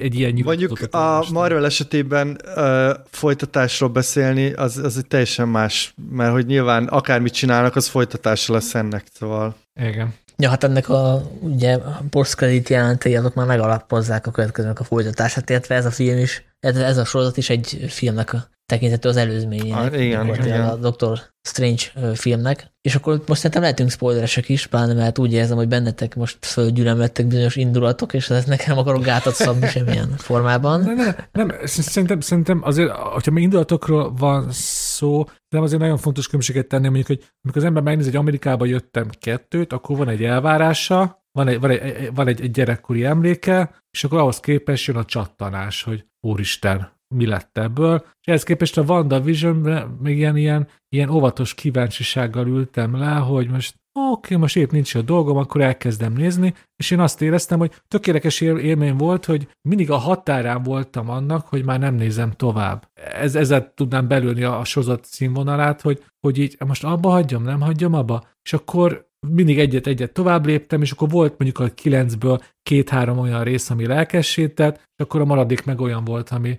ami így kicsit így lehorgasztott, hogy azok a szokásos marveles hibák, hogy így túl gyorsan mennek a dolgok, felszínes, a színek meg a, a karakterek topzódása mögött igazából nincs semmi, csak az, hogy, hogy építsék ezt az egyre táguló, egyre kaotikusabb univerzumot. Ami meg pozitívum volt, hogy, hogy én az elején igenis kreatívnak és viccesnek találtam, az, hogy ő a szitkomokhoz nyúl vissza. Sokáig ugye az volt a szerkezet, hogy minden egyes réd, rész egy adott évtizednek a, a szitkom esztétikáját tükrözte. Én nekem ez egy ideig tudott szórakoztatni, viszont ami a, ez az egész, ugye most már lehetünk spoileresek, Vanda által felépített illúzió városon kívül történt, hogy ott a SWORD meg az FBI mit ökörködött össze azokban a ö, sátorvárosokban. Én, én ott mindig egy kicsit elkezdtem mobilozni azoknál a részeknél, nem tudom ti, hogy voltatok vele, szóval csak ezt akarom ér- érzékeltetni, hogy, hogy azért ez nagyon, nagyon, hullámzó volt ez az egész. Na, és amit talán fontos, mert ugye szokták mondani, hogy igazából mindig azt számít, hogy mi történik a végén, mert az marad meg az emberbe. Hát nekem el- elég nagy csalódás volt az utolsó rész, és eleget beszéltem, ti, nem tudom, az egész sorozatról mi a véleményetek és, az, és, a, és a befejezéséről. Hát azt biztos tudjátok, ugye én ezt abba hagytam, tehát én annyira nem bírt. Podcast kedvéért megnéztem tegnap-tegnap előtt az utolsó négy részt, az ötödiknél szálltam ki. Én már az első, első résznél tudtam, hogy ez egy oltári nagy baromság lesz, tehát ott nyilvánvaló volt számomra ez a szappanoperás valami, ez egy gimmick. És amikor ugye kiderült, hogy ez egy ilyen virtuális, vagy nem is tudom mi ez, valami ilyen halucinált valóság, akkor én ott hagytam abba, főleg amikor a sorozat meg is magyarázta, hogy ez hogy van, ami szerintem egy rohadt béna húzás volt, hogy az első, a harmadik rész megmagyarázza az első két részt, de ilyen rohadt aprólékosan. Ugye nekem ez ilyen régi veszőparipám a marvel kapcsolatban, hogy én nem érzem ezeknek a történeteknek a dramaturgiai súlyát, mert hogy egy olyan világban, ahol bármi megtörténhet, és állandóan az univerzum ö, a, azért léte a tét, és és tényleg, tényleg mindenki feltámadhat, mindenki visszajött, párhuzamos univerzumok nyílnak, stb. Én ezt, a, ezt egyszerűen nem, nem érzem a súlyát ezeknek a történeteknek, nem értem, hogy ezeket a történeteket miért meséljük el, hova tartanak, honnan jönnek. Ez nekem egy olyan narratív tér, ami ilyen, ilyen lebeg, tehát ilyen semmi. Nincsen semminek súlya, tétje. Úgyhogy én ezt rohadtul, rohadtul untam, és igazából nem is értettem a végén. Egy olyan hagyvasz lett ebből a sorozatból, hogy biztos ezeket így ki lehet szálazni, szóval csak így kíváncsiságban így meggoogleöztem, és ilyen hatalmas megfejtések vannak, de hát azért lássuk be, hogy ez egy, ez egy oltári egy baromság az egész, tehát Hát ugye a tét azért nem volt, mert hogy kiderült a végére, hogy a vízió az nem halt meg, tehát hogy föl tudják majd támasztani, hiszen átkerültek az emlékei egy, egy új vízióba, tehát hogy az áldozat hozatal lehetősége az megszűnt ebből a szempontból, tehát hogy a, ugye a főszereplőnk az elsiratta a szerelmét, de hát a szerelme az most úgy tűnik, hogy reinkarnálódik. Na de érted, de pont ezt mondom, Sanyi, hogy, hogy szóval amikor egy olyan... olyan... Én most egyetértek veled, nem vitatkozom. Most kiderült a WandaVision végére, igazából annyi dráma van, hogy Vandának szerelme elvesztette a színeit, és éppen máshol szádos, mint ahol Vanda valami tóparton épp boszorkánykönyveket lapozgat, és nekem e-, ezzel kell fölállnom a, a tévétől, hogy ennyi a dráma. Azért az így elég, elég Hát a végén az is kiderült, még a gyerekei is valószínűleg megvannak ebben És a igen, az viszont már konkrétan fel is dühített. Igen, hogy... én ezen húztam fel magam, hogy ezek ugye ilyen elképzelt gyerekek, nem? Szóval ezt ő halucinálta, és akkor most ezek a gyerekek mégis vannak, mert jött a szálemi boszorkány a 17. századból, és valamit csinált velük, vagy, vagy szóval, na, na, szóval nem már. Azért szögezzük le, hogy hogy abban egyetértetek, hogy, hogy az utolsó rész az még a, a Marvel finálikkal összehasonlítva is átláthatatlan, összecsapott. Hát ott gondolom el kellett költeni a költségvetést az, ezekre a repkedős összecsapásokra. Én csak ezt, ezt tudom, tehát hogy... Átláttam teljesen, csak nem élveztem annyira. Tehát, hogy most én azt szerettem volna pont, hogy ez a sorozat ne úgy végeződjön, mint minden egyes Marvel eposz, hogy óriási nagy összecsapásokkal és CGI orgiával, és ehhez képest úgy végződött, tehát Egyébként, amikor elkezdődött a sorozat ezzel a gimmickkel, hogy ugye minden rész más évtizedben játszódik, és alárőgés, stb. stb., akkor én pont, nem is tudom, valakinek mondtam, hogy Hát ugye remélem, hogy ezt, ezt hanyagolják és rátérnek a fősorolam, az izgalmasabb, mint ez a, ez a hülye játék a formátumokkal. Mire azt a választ kaptam, hogy én meg nem hogy minél tovább ebbe benne maradnak, mert az izgalmas, az újszerű, és lehet, hogy, hogy utólag be kell valljam, hogy nem nekem volt igazam, mert tényleg az, az lett volna jó, hogyha meg ezt a formai kísérletezést folytatják, és nem térnek rá a, arra a fősodorra, amit láthatunk a Marvel filmekben, ami, amiben már tényleg mindenki elege van szerintem, vagy is nekem elegem van. Nekem is sokkal izgalmasabb lett volna egy ilyen, egy ilyen teljesen szembe menni a, a, az egésszel, és ilyen formai játékot űzni, de hát nyilván ugye ez egy, ez egy ipari gépezetnek a terméke. Nektek egyébként voltak elméleteitek, hogy hova fog kifutni, mert jaj, egyik ilyen népszerű jaj, elmélet nem. volt, hogy a Wanda gonosz lesz, és akkor ő lesz a következő film, ugye a Doctor Strange-nek a főgonosz, ami szerintem izgalmas lett volna, és hát valószínűleg nem ide futott ki, bár egyébként még kifutatod, csak ugye most egy, egyelőre úgy tűnik, hogy ilyen, ilyen hős tavattak belőle, tehát hogy volt az utolsó részben egy ilyen mondat, amikor a, ugye ő eldönt, hogy akkor felszabadítja a várost, amit ő hajtott ugye egy igába, és agymosottá tette az emberek, szóval hogy föl, eldönt, hogy felszabadítja, aminek az az ára, hogy a családja akkor meghal, és utána mondja az egyik szereplőnek, hogy hát soha nem fogják megtudni a lakók, hogy mit tettél, megértük. Tehát, hogy, és, és utána ő elrepül a naplementébe, mint aki jól végezte dolgát, ahelyett, hogy egy börtönbe rohadna meg, meg gyakorlatilag terrorizmus követett el, nem? Hát persze, de hát ez a, persze, ez rohadt gáz, de szerintem ettől még ő lehet gonosz, mert ugye most a Marvelnek ez a nagy ötlete, ugye a, a Thanos is uh, ilyen, ilyen pozitív fénytörést kapott, szóval van, most valami ilyesmivel próbálkoznak. De egyébként, ahogy belegondoltok, ez egy rohadt meta sorozat, mert hogy a sorozat ugyanazt csinálja a, a résztvevő művészekkel, meg, meg filmesekkel, mint, mint Vanda a városlakókkal, szóval, hogy egy ilyen zombi hús, húsgépé változtatja őket, akik forgatják ezt az egészet. Szóval van itt egy ilyen izgalmas fricska. Vagy, vagy esetleg minket tett zombivá, hogy, hogy ezt, ezt a virtuális valóságot... Próbálunk ebből a zombi létből felébredni. Én, én hamar felébredtem, mert onnan én az ötödik résznél itt kiszálltam, csak a, a hallgatók kedvéért visszazombultam. Igen, köszönjük szépen Zoli. És akkor lenne egy kapcsolódó kérdésem. Március 19-én indul a Sólyom és a Tél katonája című hát, újabb Marvel nézem, sorozat. Nézem, nézem. Nagyon jó, ezt megkérdezted, ugye, már a, a, a vérföldje kapcsán mondtam, hogy, hogy vannak azok a harmadrangú Marvel szuperősök. Hát nekem, nekem a Sólyom meg a Tél katonája is. A Tél katonája addig volt kb. izgalmas, amíg gonosz volt, vagy volt, volt az a, az a kis agymosott szála. Én ezt biztos nem fogom nézni. mert azért szerintem Vanda és Vízió, őket mondjuk a, a második polcra rakom, őket azért izgalmasabbnak tartom mondjuk. Ott éreztem, ha visszamehetek a, a WandaVision-re, hogy, hogy én már egyre távolabb kerülök a, Marvel univerzumból, amikor talán a nyolcadik rész végén ilyen nagyon dráma, ilyen így valamelyikük kimondja, hogy, hogy, hogy én vagyok, vagy pontosabban, hogy te vagy a Scarlett boszorkány. És akkor láttam, hogy itt, ez, hogy itt nekem most kéne libabőrösnek kéne lennem, Eljött csak azt néztem az asztalon, hogy még van egy chips, vagy nem. Szóval éreztem, hogy egy, egy, egyre távol. Igen, egyébként nem biztos, hogy mi vagyunk ennek az egésznek a, a célközönsége, mert, mert én sem vagyok az a, a azért kimerevítem a képet, és a háttérben lévő telefonszámot felhívva rájövök, hogy valójában a Skarlát boszorkány öccsének a bátyja az nem is az, aki, hanem a másik. Szóval egy, ebben van egy ilyen dolog, ami meg attól, attól kéne nekem izgalomba jönni, hogy végre rákerült az a bizbasz korona, ami olyan, mint a képregény volt 84-ben, szóval ez, ez egy nagyon fura ez az egész Marvel univerzum, mert hogy a fősodorba emelte ezt az egész geek ez az ilyen turbo geek, geekesedést, ami, ami, ami, amit én így, így átéreztem még, amikor indult ez az egész Marvel gőzhenger. Szerettem az, hogy, hogy egybe folynak a filmek, de, de most tényleg már átment egy olyan ipari termékbe, és most, hogy ömleni fognak a sorozatok, amit én már nem tudok követni, szóval. Hát meg a, ugye most jön a súlyom és télkatonája, meg hát a maga a WandaVision is avatott egy új szuperhőst, akit talán szerintem nem az én bunkossága, vagy nem emlékszem a nevére, hanem szegény annyira jellegtelen lett. Ugye a fekete FBI ügynöknőre gondolok, aki ugye néhányszor átment azon a, azon a cyber falon, és akkor ezért a molekuláris rendszer átalakult, remélem most jól fogalmazom Pontosan meg, ez történt. lett szuperhős, és hogyha jól értettem az a, a film végét, akkor ő a a Captain Marvel, Marvel kapitány, igen. következő részében fog feltűnni. Hát az előzőben is szerepel. Na, látjátok? Ő, ő volt a kislány. Csak ugye fölnőtt azóta. Ó, köszönöm. Nem Látját... nézed eleget ezeket. Látjátok, látjátok? Én ezért fogok kipontozódni ebből a rendszerből, mert egyszerűen túl sok a karakter, és egyszerűen nincs bennem az a rajongás, hogy mindennek utána Nem, Dénes, lusta vagy, nem teszel bele elég munkát, ennyi. Ez, ez komoly munka itt ennek után. Na ez az, ez az, hogy egyszerűen növekszik a Marvel univerzum, viszont a minősége az inkább talán romlik,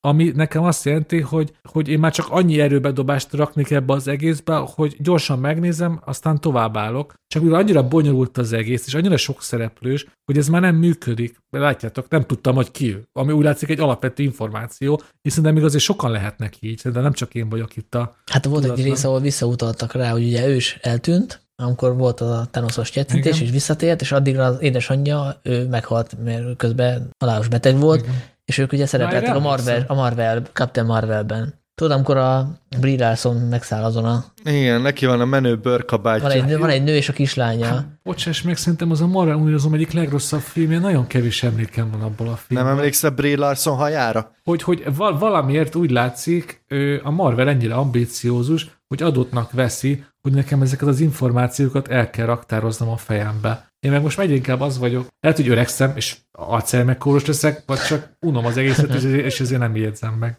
Ja, én egyébként is sorozatba belenézek majd egy-két részt, mert nem ugyanazok az emberek csinálják, tehát attól, hogy a WandaVision csalódást okozott a végére, attól még lehet, hogy lesz közt egy-két szuper. Tehát például a, a Nick, Fury, Nick Fury-nek a Secret invasion azt nagyon várom, ami szerintem még el sem kezdődött a forgatás, ugye az inkább ilyen kémfilmes sztori, hogy a, hogy hívják ezeket a figurákat, a Klingon, nem, az a Star Trek. A Star Trek, ezt még én is tudom. Krull, igen, a, a Krullok, egy ilyen Krull ügynökkel együtt kell földeríteni. Skrull? Skrull. Nem, Krull. Akik a WandaVision végén igen, igen, igen, ő igen. Skrull. Igen, és az a sztori arról szól, hogy, hogy kiderül, hogy a, ezek a skrullok, ezek már tényleg be, behatoltak mindenhová, kormánytól kezdve híres politikusok, színészek mindenhol vannak beépülve, és akkor ezeket kell földeríteni. Tehát akkor ez olyan, mint a soros. Gyík, gyík emberes vibe. Igen. Igen.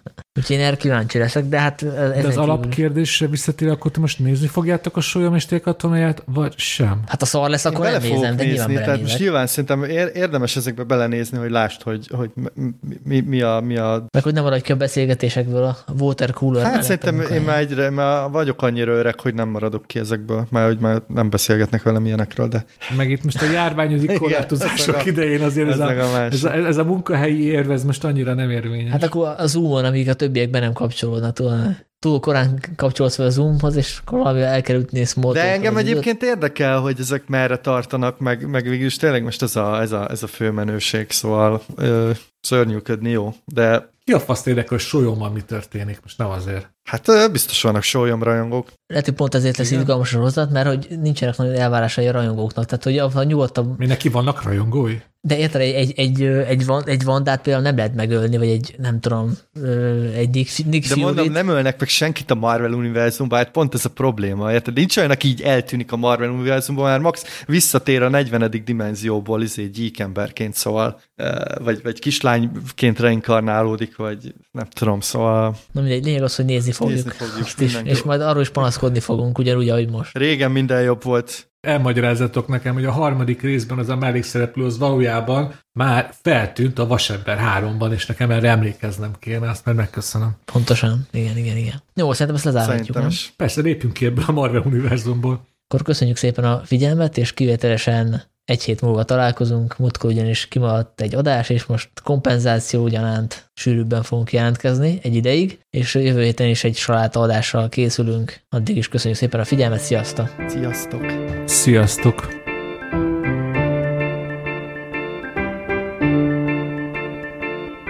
A Filmvilág podcastjét hallottátok.